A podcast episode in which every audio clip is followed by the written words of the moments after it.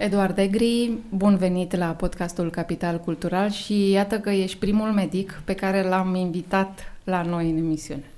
Servus, Oana, sunt onorat că mă aflu în emisiunea ta. Mulțumesc tare mult pentru invitație. Cum te simți? Cât de obosit ești? Că acum e așa o perioadă atât de grea. Păi cam de un an de zile sunt destul de obosit. Perioada Acum s-au mai liniștit puțin lucrurile, dar probabil că uh, nu o să ne ține mult uh, așa liniștite.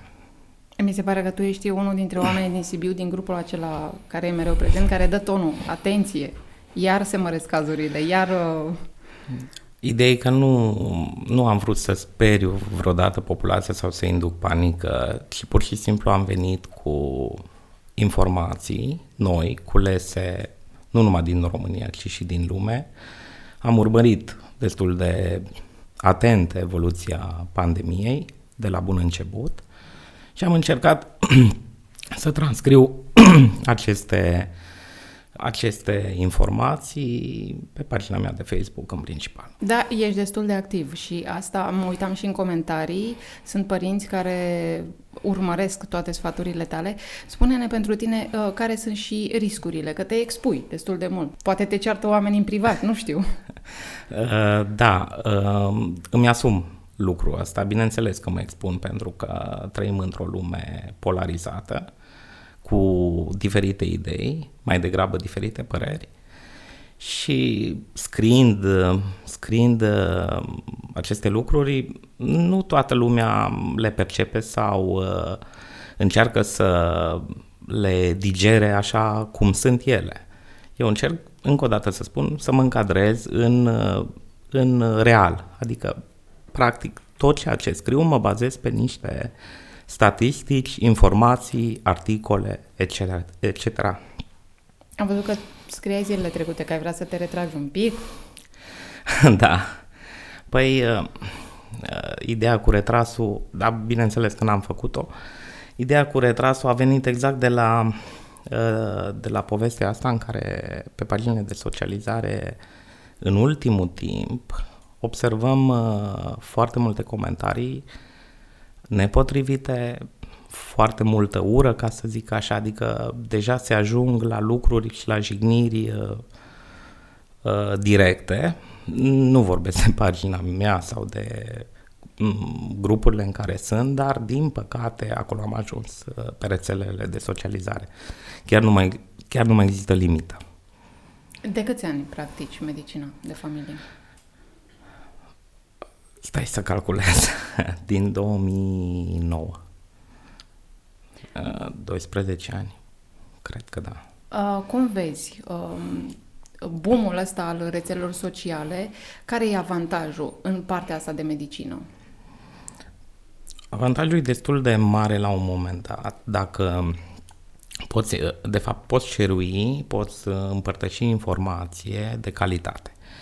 În același timp este și un mare dezavantaj pentru că practic ele sunt uh, ocupate în mare parte de informație de foarte proastă calitate.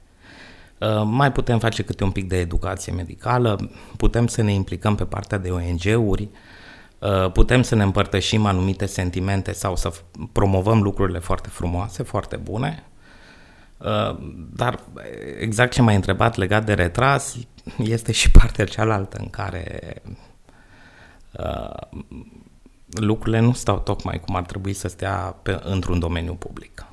Și mă mai gândesc că părinții, pacienții tăi au acces la foarte multe informații. Cum selectăm? De unde? Cum, cum se face toate? Atunci când ai impresia că suferi de o boală sau... Da. Uh, eu le recomand ca uh, informația să o citească de pe site-urile universităților sau spitalelor mari, pentru că majoritatea, cel puțin din străinătate, au pagina pacientului. Cred că acolo ar fi cea mai, cea mai uh, uh, bună cale de a lua o informație corectă sau de pe paginile medicilor, dar nu este atât de bine structurată, pentru că noi când scriem, uh, scriem părți de, adică ne concentrăm pe anumite idei, uh, fiind o, o pagină dinamică, practic informația la un moment dat se pierde sau este foarte jos. În schimb, pe site-urile oficiale, acolo rămâne și este foarte, foarte bine structurată. Deci, acolo le recomand să caute informație. Știu că anul acesta alergi iarăși la maraton. A 10-a ediție, jubilar, da. Aceeași cauză ai avut-o tot timpul? Exact aceeași cauză. Alerg pentru organizația Baby Care Sibiu, după cum știe, cred că toată lumea. Uh, ea strânge fonduri, prin intermediul organizației se strâng fonduri pentru dotarea secției de neonatologie din cadrul Spitalului Clinic Județean de Urgență Sibiu. Uh, ce se întâmplă cu fondurile respective? Se achiziționează aparatură, componente pentru îngrijirea nou-născuților, în special uh, cei care au nevoie sau beneficiază de secția de terapie intensivă. Vorbim de mari prematuri și chiar și nou, nou-născuți uh, cu risc sau cu afecțiuni. Cum ai ajuns tu să faci medicină? De unde? De când mă știu vreau să fac medicină, de am, de am rămas puțin uh, surprins de întrebare. De mic am vrut să fac medicină. De când mă știu, adică... Ai în familie? Ai... Am și în familie, da. da. Păi nu toată lumea știe. da, da. Eu am aflat întâmplător. Da. Și asta a fost? Pur și simplu ți-ai urmat... Uh... Da, da. Foarte puțin m-am gândit și la alte, alte lucruri. La un moment dat mă gândeam la arhitectură. La puțin, foarte puțin m-am gândit la arhitectură. Și uh, toată, toată lumea, prietenii din jurul meu, tot timpul te recomandă medic pentru copii. Da, în medicina de familie, practic, noi îngrijim de la nou născut până la senectute, adică toată, toată aria, pe toți oamenii. Um, nu sunt medic specialist pediatru, sunt medic specialist medicină de familie, dar cu o activitate pediatrică destul de susținută. Și mă mai miram, uh, tu ai foarte mulți pacienți și din, din zona noastră și vin până la rășinari. Nu ai un cabinet în Sibiu? Uh, nu am și nici nu am timp să am. La un moment dat uh, mă gândeam, dar efectiv, calculând un pic orele și timpul pe o zi, am, am realizat că este aproape imposibil să mai continui o activitate și în Sibiu. Dar nici nu te-ai gândit să renunți acolo? Nu. Cum să renunți? Nu ai cum. Uh, numai drumul până acolo, acum tu știi, prin pădurea Dumbrava, dimineața sau la mea te încarcă, la fel și când vii de acolo. Este spectaculos, poalele munților, un sat foarte frumos. M-am și gândit că e un fel terapeutic tot uh, traseul tău. Uh, aș putea spune că da. Tu nu locuiești în Rășinari, să înțeleg? Nu, locuiesc în Sibiu. Și face naveta în fiecare zi. Ce fain. E o navetă oarecum ușoară, sunt doar 10 km, adică e, și fără circulație foarte mare pe zona respectivă față de alte zone din Sibiu, față de alte ieșiri sau intrări. Dar cred că e și un pic diferență de oameni. Simți că acolo sunt mai relaxați, mai, uh, mai puțin stresați? Nu neapărat, pentru că deja și în mediul rural sau cel puțin în localitățile limitrofe Sibiului foarte multă lume deja lucrează și are activitate în Sibiu. Deci, practic, stresul a cuprins și aceste localități. Probabil în vârf de munte, în Apuseni, sunt mai relaxați oamenii, dar uh, nu. Pentru că ritmul de viață este exact același. În schimb, uh, uh, copiii sunt mai relaxați și mai sănătoși. Da? Da. Chiar da. Și de ce crezi? Mm, unul la mână, cred că primul lucru, au încă o alimentație naturală, destul de echilibrată. Al doilea lucru, majoritatea au și bunici și atunci când se îmbolnăvesc, uh, rămân acasă în îngrijirea părinților sau bunicilor chiar din prima zi de îmbolnăvire și nu mai sunt uh, în ghilimele târâți spre uh, unități, cum se întâmplă cu cei din Sibiu. Adică, practic, cred că există un pic mai mult uh, respect față de, față de copil. cel puțin pe partea asta. Și aici părintele, nu știu, care e rolul lui, cum, ce ar trebui să facă de fapt? Vorbești de părinții cu copii Cu- bolnavi? Da, da. Care se duc la serviciu și... Păi, în primul rând, va, ă, trebuie să găsească și tot timpul, ă, trebuie să aibă un, ă, cum să spun, o variantă atunci când copilul se îmbolnăvește de a-l ține acasă, pentru că până la urmă ă, cel mai important lucru este copilul să se odihnească, să-și ia tratamentul dacă este cazul și să re- se relaxeze. Odată ce îl duci bolnav în comunitate, uh, pe lângă riscul de a îmbolnăvi și alți copii, există și riscul de a mai achiziționa câteva tulpini virale și, re- să zic, uh, uh, să apară mai multe complicații sau o formă mai agresivă. Cum s-a schimbat, cum, cum s-a schimbat percepția asupra rolului medicului de familie în ultimul an? Uh, grea întrebare, nu știu, aici cred că trebuie să-mi răspundă lumea, nu eu, nu-mi dau seama. Oricum, uh, rolul medicului de familie în societate este unul foarte, foarte important. La noi s-a produs undeva un, un declic în care uh, s-a întâmplat ceva uh, legat de rol și de respectul pentru meseria aceasta. Undeva în istorie, nu știu unde, de acolo trebuie probabil să plecăm ca să schimbăm lucrurile în uh, medicina de familie. Trebuie să căutăm ce s-a întâmplat și unde. Vă dau un exemplu, țări din uh, Europa de vest, cum e UK sau Olanda, uh, este foarte, foarte uh, respectat și promovat, uh, promovată medicina primară. De ce? Pentru că cost eficiență este cel mai bun lucru. Medicul de familie cunoaște cel mai bine pacienții, întreaga familie cu tot istoricul lor și rezolvă cam 80-90% din uh, probleme. În medicina primară se rezolvă 80-90% de, din, uh, din uh, problemele medicale. Și la noi cum e? La noi se continuă a se rezolva 80-90% din probleme, uh, doar că, așa cum ți-am spus, ceva s-a întâmplat și va trebui oarecum să facem o resetare și să, uh, să schimbăm puțin percepțiile. Poate va trebui să ne schimbăm și pe noi și să schimbăm percepția asupra medicului de familie. Da, poate la nivel de Ministerul Sănătății. Eu cred că la nivel de m, național mai degrabă. Uh, nu este suficient un minister, adică m, cuvântul unui minister nu-l aude cetățeanul. Cred că mult mai mult. La nivel de presă, la nivel de individ, lucrurile trebuie să se miște și să ajungem acolo, de fapt, unde suntem cu adevărat, ca și profesioniști. Există cursuri pe care le faceți continuu? Orice, orice medic uh, din România face cursuri continuu.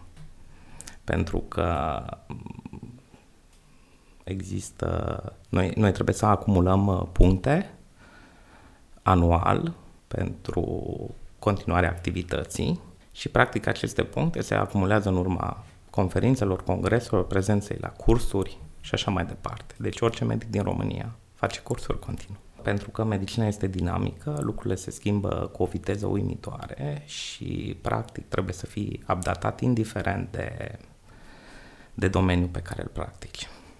Cum afectează tehnologia, device-urile, copilul, uh, mama, tata? Cum, cum ți se pare? să E o schimbare aici? Uh, da, este, cred, o schimbare majoră, dar depinde cum sunt folosite. Uh, atâta timp cât uh, copilul folosește device-ul pentru școala online sau pentru diferite activități, să zic așa, științifice pentru el, sunt foarte, foarte ok. Atâta timp cât sunt folosite uh, pentru vizionare de desene, emisiuni de copii, etc., jocuri, mai ales jocuri video, lucrurile cred că se duc într-o, într-o direcție foarte greșită în timp. Iar uh, majoritatea ajung să fie afectați din punct de vedere psihologic, dar cred că un psiholog uh, care se ocupă de copii, cred că poate să spună mult mai multe uh, legat de acest uh, uh, legat de această temă. Eu mă întrebam și dacă le afectează vederea, dacă... Uh, da, bineînțeles, pentru că faci un... Depinde ce device-uri folosești, asta spun și cât timp. Bineînțeles că pot fi afectate și vederea, somnul, creșterea, alimentația, poate renunți la o masă ca să rămâi uh, conectat uh, cu orele acolo. Deci, practic, uh, afectează cam uh, copilul în întregime. Dar uh, de ce spun de, de partea asta mentală, psihologică? Cred că afectarea psihică este cel mai greu de recuperat în timp dacă ajungem la un anumit prag. Spuneai tu la începutul convorbirii noastre despre o educație medicală de care avem nevoie. Da, se poate face educație medicală sau autoeducație medicală, așa cum spuneam, a căuta sursele de informații bune. Asta e foarte, foarte important. Ce se întâmplă cu, cu școlile? Um, aveți legătură cu medicii de la școli? Cum colaborați în comunitate medici între voi? Care medici de la școli, scuze? Care medici, Oana? Ar trebui să mai fie. Uh, din câte din, am văzut ceva statistică, mi se pare că nici 5% din școli nu au uh, medic propriu sau psiholog din România. Absolut corect. Medicina școlară deocamdată este pe cale de dispariție. Sunt foarte puține școli cu medic sau un medic, dar numai urban, un medic are arondate mai multe unități școlare, care unele au, altele n-au uh, personal sanitar mediu. Uh, în mediul rural uh, lipsesc uh, cu desăvârșire medicii școlari. Nu există, practic. Ții legătura cu colegi de-ai tăi care sunt în alte țări? Uh, faceți schimb de informații? Bineînțeles. Mai ales acum cu pandemia? Și înainte și acum sunt colegi, prieteni, chiar sunt și într-o rețea de medici români, un grup de WhatsApp. Bineînțeles că ținem legătura. Bine, grupul de WhatsApp s-a format de când cu pandemia. Pe, mai ales la început pentru a schimba informații, când uh, toți uh, eram așa destul de anxioși de ce va urma, pentru că nu, nu, nu înțelegeam și nu percepeam foarte bine fenomenul. Ai avut cazuri dificile uh, cu COVID? Am avut multe cazuri de COVID în jur de atenție confirmate. în, în România, probabil, uh, cel puțin la fiecare caz de COVID confirmat, mai sunt 3-4 uh, cazuri neconfirmate majorit- și spun și de ce majoritatea stăteau în familie. Se testa doar unul din familie, iar uh, restul nu, doar decât dacă apăreau complicații și făceau formă care trebuiau să ajungă în, într-o unitate de primiri urgențe sau spital. Și atunci doar unul era în evidență și... Da, da, da, da. Ți se pare că a devenit lumea mai conștientă acum, în ultima jumătate a anului? Mi se pare că raporturile cred că sunt aceleași. Adică o parte conștientă și o parte nepăsătoare, unii conspirativi, depinde. Cum vezi din toamnă situația? Greu de spus.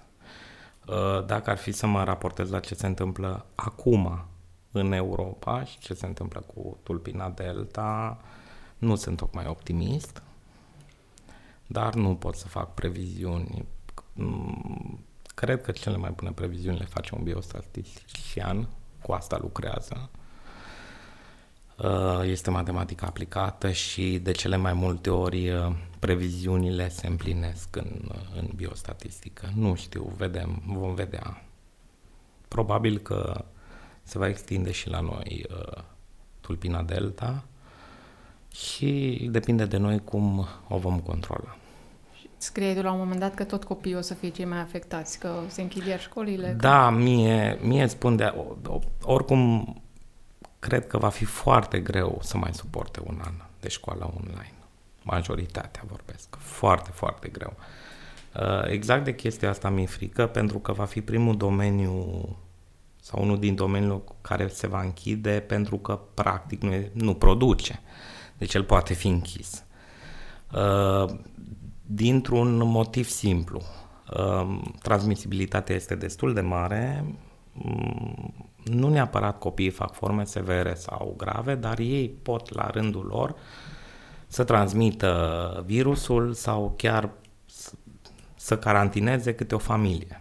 Și asta e deja o povară probabil uh, economică destul de mare, de a fi foarte, foarte mulți carantinați uh, din cauza, uh, să zic, copilului diagnosticat pozitiv. Pentru că practic două săptămâni de concediu medical a celor care nu s-au vaccinat. Cei, cei vaccinați uh, uh, nu se carantinează, cel puțin deocamdată.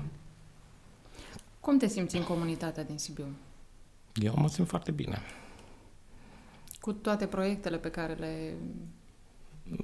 Chiar foarte, foarte bine mă simt. Adică comunitatea... În primul rând, avem o comunitate. Asta e primul lucru. Uh, comunitatea pulsează, lucrurile sunt efervescente, uh, indiferent de vremuri, cum au fost și cele cu pandemia, se pare că comunitatea nu s-a lăsat se vor organiza maraton, se vor organiza evenimente. Comunitatea a sărit de fiecare dată când a fost cazul în ajutor, chiar și în ajutorul autorităților. Uh, practic, chiar avem o comunitate puternică în Sibiu. Simți un sprijin atunci când ai o problemă, că ai putea găsi aici, între oamenii noștri, Uh, bineînțeles și mm, în pandemie pot să dau exemplu Fundației Comunitare pe care o conduce Ciprian Ciocan, uh, care în pandemie, toamna anului trecut, ne-a pus la dispoziție pulsoximetre, adică puteam urmări pacientul acasă, putea fiecare să închirieze, în ghilimele să închirieze de la fundație câte un pulsoximetru. Uh, asta spun, sprijinul este este prezent și rapid. Uh, aminte și de Crucea Roșie Sibiu care a făcut uh, niște lucruri absolut minunate în, în tot acest timp. Și să revenim un pic la, la părinți, la copii. Care sunt uh, cele mai frecvente mituri pe care le întâlnești? Păi, curentul, care chiar orice boală poate să producă, Așa, ce e cu curentul? Că... Este o mișcare a aerului, uh, din, o, pur și simplu o mișcare a aerului, dar din păcate îți dau exemple de, de un mit uh, uh, ca să înțeleagă toată lumea probleme la măsele sau măseaua umflată. Noi de fapt vorbim de acces dentar care are niște factori, caria dentară, porți de intrare, etc. Deci este practic o infecție bacteriană, dar majoritatea o pun pe seama curentului sau conjunctivita. La fel o afecțiune virală sau bacteriană, uh, dar la fel de vină este curentul. Ca și cum acest dușman ar, ar calcula uh, exact uh, și ar fi doar pe ochiul drept, să zic așa, și oriunde te întoarce cu capul, curentul ar fi prezent doar pe ochiul uh, drept. Da, e de mult asta, nu de când... Da, și probabil că nu se vor schimba. Noi încercăm să mai demitizăm poveștile astea și încercăm să vorbim și cu pacienții, dar uh, foarte multora le convine că au un argument, ca să zic așa, exterior uh, lor, să zic. Altceva? Ce mai întâlnești des? Înghețata, că e vară, roșu în gât. Și nu are legătură? Bineînțeles că nu are legătură. Dar că e rece și... Toți mâncăm înghețată, trebuie să fim toți bolnavi deodată. și vara mâncăm ca majoritatea multă înghețată. Da. Nu, nu are în practic nicio legătură. Ar trebui să avem o minimă, eu îți spun din postura de părinte acum, Așa. o minimă educație medicală atunci când uh, ai un copil, ce să faci în cazul în care are febră, ce să faci în cazul în care răcește, nu știu, sunt, sunt cazuri în care părinții sunt puși deodată în situații necunoscute. Ce fac? Da, ar trebui să fie o minimă educație e, și tocmai de a spun lucrurile acestea se produc în principal la medicul de familie, pentru că, așa cum spuneam, în literatură găsești tot felul de informații eronate. Nu și numai sunt... literatura, cum sunt grupurile de pe Facebook. Asta spun. Nu, nu, nu știu, n-am intrat în niciun grup, am auzit că e o întreagă poveste. Uh, da, primul lucru să se adreseze medicului. La prima răceală, medicul o să explice cam cum vor fi și următoarele. Și atunci părintele, părintelui va fi foarte simplu să managerieze de la primele simptome. Un alt lucru important este instinctul, instinctul părintelui, de multe ori, de foarte multe ori. Chiar dacă uh, simptomele descrise, să zic, prin telefon nu erau spectaculoase de către o mamă, dar ea uh, mă ruga dacă pot să văd copilul în ziua respectivă, dar mă ruga insistent și destul de serios. Ei, niciodată n-am refuzat și m-am bazat pe instinct și, într-adevăr, la consultație lucrurile erau mult mai severe decât uh, uh, ceea ce descria mama. Deci, încă o dată, părinții trebuie să se bazeze și pe instinctul lor de părinte și atunci iarăși uh, au un, au un reper legat de uh, severitatea bolii. Dar să știi că mai intervine și frica. Frica părintelui. Uh, frica părintelui uh, intervine și datorită lipsei de educație medicală. De, de cele mai multe ori. Deci are un, de, frica părintelui intervine și datorită sfaturilor celor din jur. Contradictorii, datorită a ceea ce citește pe rețele, pe...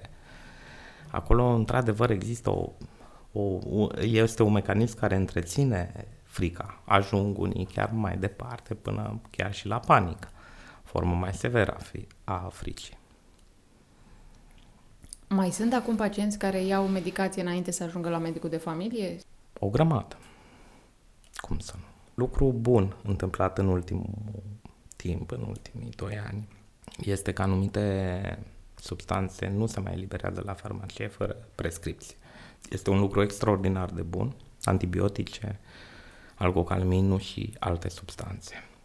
Destul de multe ceea ce a schimbat un pic uh, paradigma legată de automedicație. Până la urmă, într-o simplă răceală, este firesc să iei singur un paracetamol sau un uh, ibuprofen, dacă știi că îl, îl suporti și nu ai alergii sau probleme cu medicamentele. La fel, pentru un copil mic, în funcție de kilograme și vârstă, poți să, uh, într-o viroză, chiar cu febră, poți să respecti o zi, două schema pe care medicul ți-a dat-o în urmă cu câteva luni. Dar atenție, schema care ți-a dat-o cu câteva luni, nu ceea ce citești pe prospect ca dozaj. E foarte important. De ce e diferența? De... Am, am văzut și eu asta. Pentru că, prin ce am văzut de multe ori pe prospect, sunt doze maximale ale medicamentelor, ale, să zic, antitermicelor. Iar de multe ori copilul, poate nu știm exact plus minus un kilogram, două și ideal ideal ar fi să avem greutatea exactă a copilului. Noi, noi tot ce administrăm unui copil, administrăm pe kilogram corp, adică în funcție de kilograme. De obicei mergem, cel puțin pe antitermice, mergem cu doze mai mici pentru a nu cădea în partea cealaltă și a deveni toxice. Rar se întâmplă, dar... Mi-am adus aminte că e un grup la primul bebe dacă știi. Nu. unde pun și filmulețe cu medici de, care acordă prim ajutor să explice părinților cum să facă aici, aici, aici. Foarte bine. Cel puțin filmulețele ăștia de prim ajutor și mai ales dacă sunt făcute de medici, ar trebui cam fiecare părinte să urmărească câteva filmulețe. Sigur, nu iau foarte mult timp, este vorba de câteva minute, cel puțin partea asta de prim ajutor ar trebui cunoscută. Deci, până la urmă, părintele ar trebui să devină responsabil, să știe că el trebuie să își adune informațiile de care are nevoie. Părintele are o responsabilitate foarte mare pentru că copilul, de fapt, petrece timpul cu părintele. Părintele administrează tratamentele copilului, părintele prepară substanțele respective, deci responsabilitatea este foarte mare. Vorbim vor... de copii bolnavi. Da, vorbim acum și de categoria a treia, bătrânii, oamenii în vârstă, cum au reacționat în toată perioada asta cu cei cu care tu ai interacționat? Um, le-a fost destul de greu. Majoritatea, după cum știi, au probleme cronice. Noi am făcut orice ca să-i ajutăm și să-i stabilizăm și să-i menținem pe linia de plutire. A fost mai greu cu accesul la serviciile medicale. După cum știți, s-au transformat mai multe spitale în spitale COVID. Uh, iar pentru controlele, oarecum s-au amânat controlele de rutină. Pot să spun că, cel puțin cu pacienții mei, m-am descurcat. Dar uh, n-a fost ușor și foarte mulți au, au ajuns să trăiască izolați. Uh, nu s-au mai întâlnit cu copiilor, nu s-au mai bucurat de nepoți. Unii dintre ei uh, au fost vremuri grele, chiar foarte grele. Zici din punct de vedere psihologic, așa din, cum... Da, da, da. Din punct de vedere psihologic, din punct de vedere social. Um, la anumite vârste, izolarea asta socială um, nu e de un bun augur, adică amprentează oarecum psihicul și foarte greu să-ți găsești un, uh, un echilibru obișnuit într-un, într-un anumit fel să funcționeze. Cum vezi tu prevenția, toate campaniile astea care se fac pe prevenție? Campaniile astea, de fapt, se fac în, în toată Europa. Dacă sunt puse cap la cap și sunt bine structurate, sunt un lucru foarte, foarte bun. Îmi amintesc de examenul Papa Nicolau, campaniile pe examenul respectiv, într-adevăr, au fost descoperite multe cancere de col în stadiu incipient și rezolvate. La fel, campaniile cu analize pe anumite categorii de vârstă pot descoperi diabet la debut sau alte afecțiuni. Și cu cât le descoperim mai uh, repede, cu atâta și cu intervenția precoce, șansele de recuperare, șansele de tratare cresc uh, foarte mult. Dar, încă o dată spun, trebuie foarte, foarte, foarte bine gândite campaniile. Și circuitele și absolut tot. Dar din toamnă, încă o dată spun, nu știu ce ne va aștepta. În momentul ăsta, ce campanii sunt în desfășurare și pe care ar trebui să le avem în vedere, oricare dintre noi? Dacă mm, Vom discuta la întrebarea asta, o să-ți răspund după 1 august, când uh, vom avea noile norme de contract și vedem, se pare că e vorba de analize pentru cei 40 plus. Dar vedem puțin uh, exact cum se va desfășura, adică aș vrea totul să vin cu informații foarte, foarte clare legate de campanie, astfel ca omul să nu fie dus în eroare sau uh, să nu meargă campania cursiv. Vom vedea. Mm-hmm. Dacă ar fi după tine, în ce zonă ai face o campanie de prevenție? Păi, în primul rând, uh, uh, pentru femei, uh, pe partea de examen uh, Papa Nicolau, uh, cea cu analize uh, pentru anumite categorii uh, de vârstă, cum este vârsta de 40 plus, analize specifice care să ne poate orienta spre anumite afecțiuni, și dacă vorbești de campanii de profilaxie, uh, vaccinarea este una din cele mai sigure campanii și mari de profilaxie. Cum se creează comunicarea între medic și pacient? Cum, cum simți tu că rezonezi cu, sau nici măcar nu trebuie să rezonezi cu toți pacienții, că tu trebuie să îi ajuți? Din păcate, aici ar fi o problemă Uh, serviciile medicale au început să fie foarte, foarte birocratizate, adică avem foarte multă birocrație în spate și din păcate ne ocupă foarte mult timp din timpul pe care ar putea să-l acordăm pacientului și a, a comunica mai mult decât uh, uh, strict uh, despre boala lui. E un studiu, nu mai știu când l-am citit mai de mult, un studiu foarte interesant american uh, cu un medic care a ajuns pacient Foarte interesant. Și ajuns în partea baricada cealaltă și, de fapt, uh, acum vă spun finalul studiului, uh, ai idee, Oana, cam după cât timp, ca și pacient, ești întrerupt de medic după ce începi să spui păsurile? nu, serios. Nu știu. Nu... După 12 secunde. A, s-a făcut Vorbesc studiu? în America, da. Da. Lucrurile ăștia spun foarte, foarte multe despre comunicarea medic-pacient. Că nu e timp. Nu e timp. Nu e timp. Am putea tăia undeva, am putea debirocratiza, am putea să facem lucrurile mult mai ușor pe partea asta. Pentru, îl dau un exemplu, un singur vaccin la un copil, îl uh, introduc și trec în șapte locuri diferite, ca să înțelegi. Un singur vaccin. În registru de vaccinare, în sistem, pe carnetul de vaccinare a copilului, în Registrul Național Unic de Vaccinare, în caietul de consultații.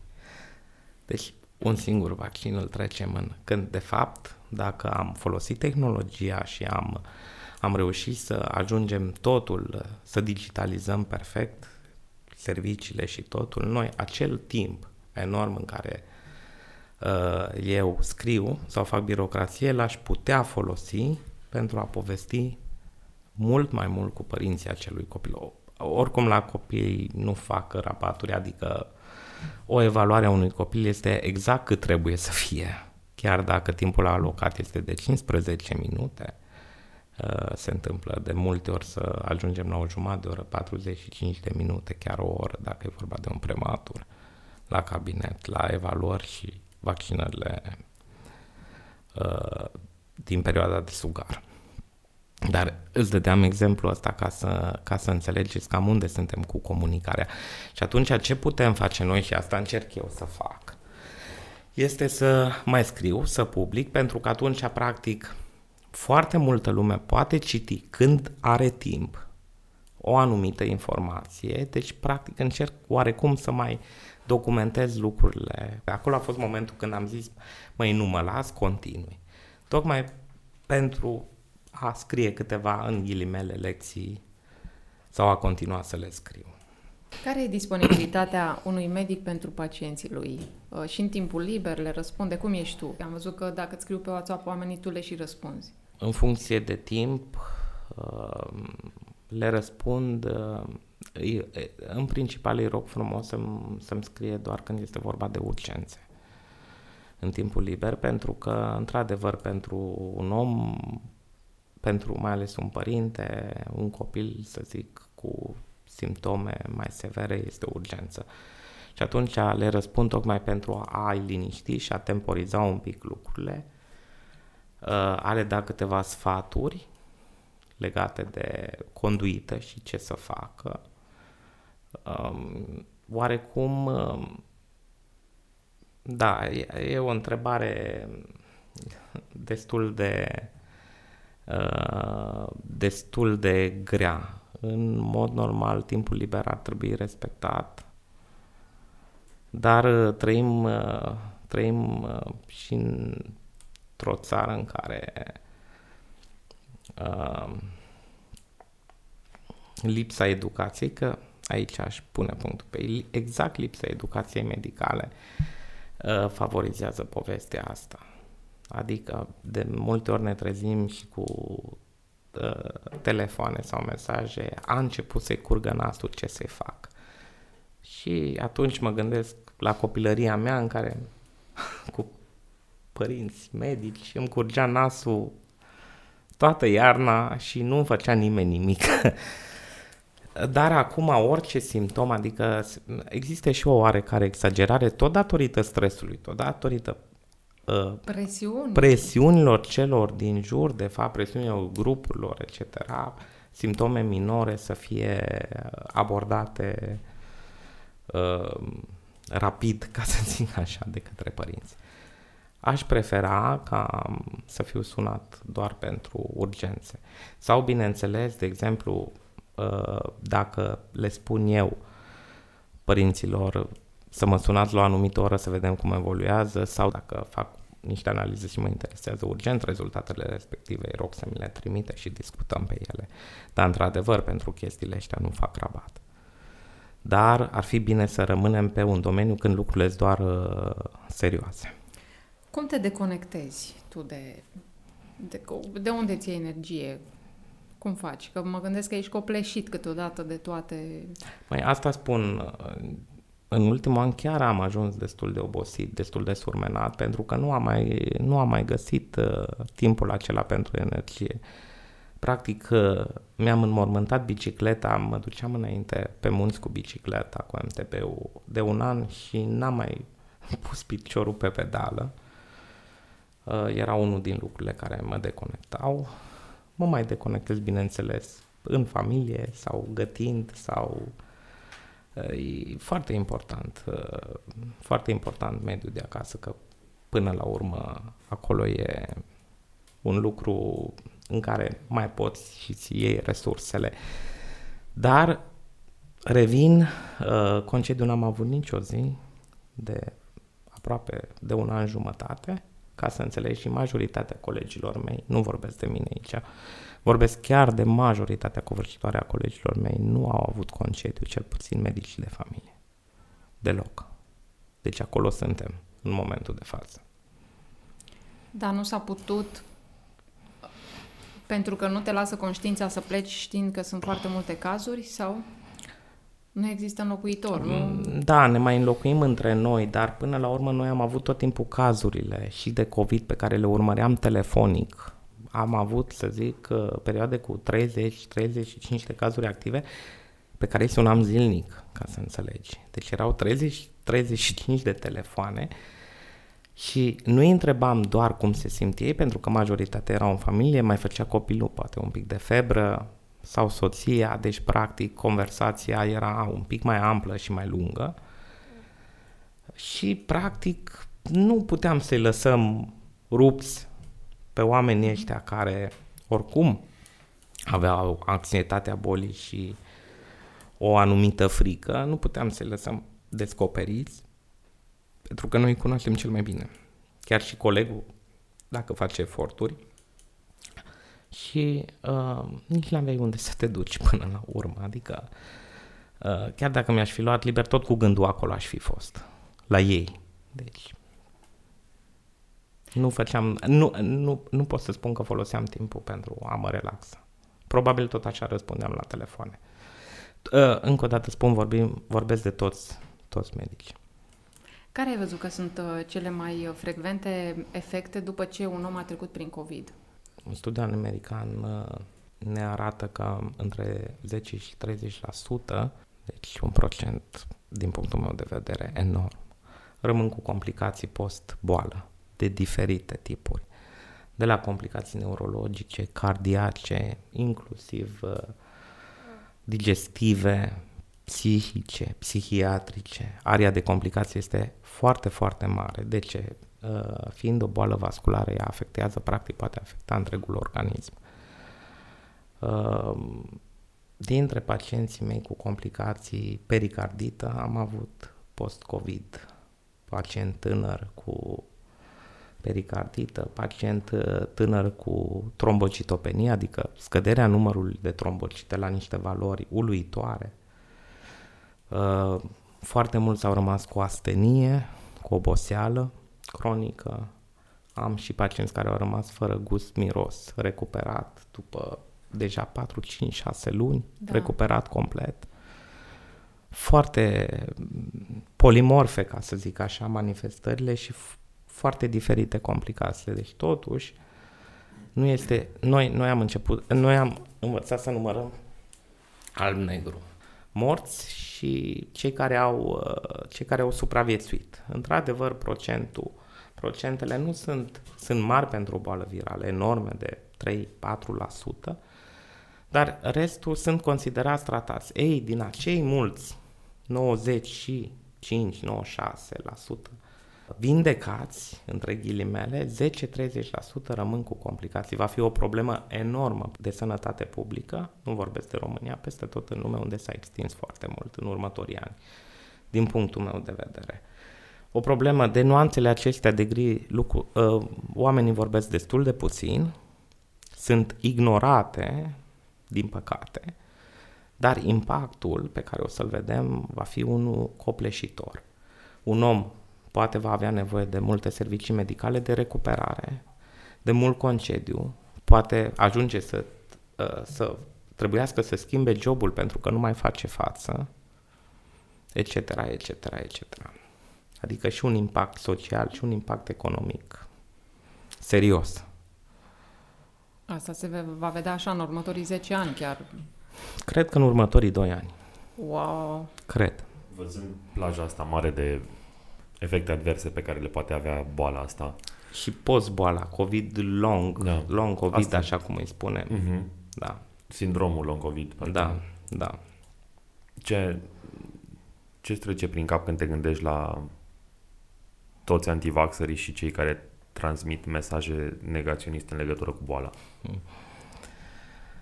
Nici nu știu. Am trecut prin toate sin... Te întreb pentru că ești medic și na, poate ai un răspuns mai mai asumat decât noi. Da, nu știu. Cred că ca orice om am trecut prin toate stările posibile, de la supărare, la tristețe, la... Um, aici dădeam eu un exemplu foarte important. Până la urmă sunt... Uh, la un moment dat scriam uh, pe Facebook. Cred că totuși în România, din păcate, avem destul de polarizate opiniile și părerile. Și din păcate, în toată evoluția asta a antivaxerilor, științifică, ei de fapt ce fac? Ei culeg informații trunchiate și le generalizează. Sau vicii chiar și medicale pe care ei le generalizează și sunt prezentate ca un adevăr absolut. Da, este greu de spus ce simt. Nu știu, o, simt exact ca orice om profesionist în anumit domeniu în care cineva încearcă să dărâme toată construcția și tot ceea ce lucrează și face respectiv om în acel domeniu. Cam asta simt. Cum ți se pare că a mers campania de vaccinare? Eu zic Sau că, că merge? A, a început foarte bine, a mers destul de bine. Deocamdată avem o, o mică prăbușire a campaniei, adică de vaccinare, va trebui în continuare să mai, pe fondul relaxărilor și pe fondul scăderii numărului de cazuri, sunt, din păcate, sunt diferențe foarte, foarte mari în țară între anumite zone, între orașe, între uh, sate chiar, între două sate sunt diferențe. Deci sunt diferențe foarte mari. Eu sper să continue, chiar dacă um, acum, să zic așa, este un pic subturată și atâta timp cât mai avem un pic de pace și liniște, o lună, două, trei, până mai avem încă cazuri puține, uh, Sper să, sper să se mai acopere ceva populație prin vaccinare. Sper. Vedem. Care e sfatul tău pentru cei cărora le e frică de vaccin? Nu-l resping, dar le e frică să nu pățească ceva când fac vaccinul. Să se informeze. Îi îndrum spre medic și nu cred că există medic care nu, indiferent să zic, au anumite afecțiuni cronice, să zic, uh, reumatologice sau anumite tratamente care să se ducă inclusiv la specialistul respectiv și să-l întrebe. Deci să comunice cu medicul. De acolo pleacă tot. Eu zic că cea mai bună soluție e să comunice. De cele mai multe ori noi nu tratăm boala, atenție, tratăm individul. Și atunci fiecare individ, uh, având anumite lucruri specifice, anumite afecțiuni, anumite inclusiv la um, anumite gânduri, cred că așa ar fi cea mai, uh, cea mai corectă soluție. Noi le acordăm timpul necesar uh, chiar și în afara programului, de foarte multe ori am răspuns la telefoane legate de vaccinare și să știi că discuțiile au fost destul de individualizate. De aceea nu există un, nu știu, un panaceu așa al informațiilor, uh, comunicarea cu medicul. Edi, mulțumim mult pentru informații și te mai așteptăm la noi. Mulțumesc mult, chiar sunt foarte onorat să mă aflu la voi. Pentru mine, medicina nu poate exista fără cultură, deci să fiu serios vorbesc, uh, chiar nu există. Mulțumesc da. mult! Educație, că asta e cuvântul pentru toate. Da. Mulțumim și noi!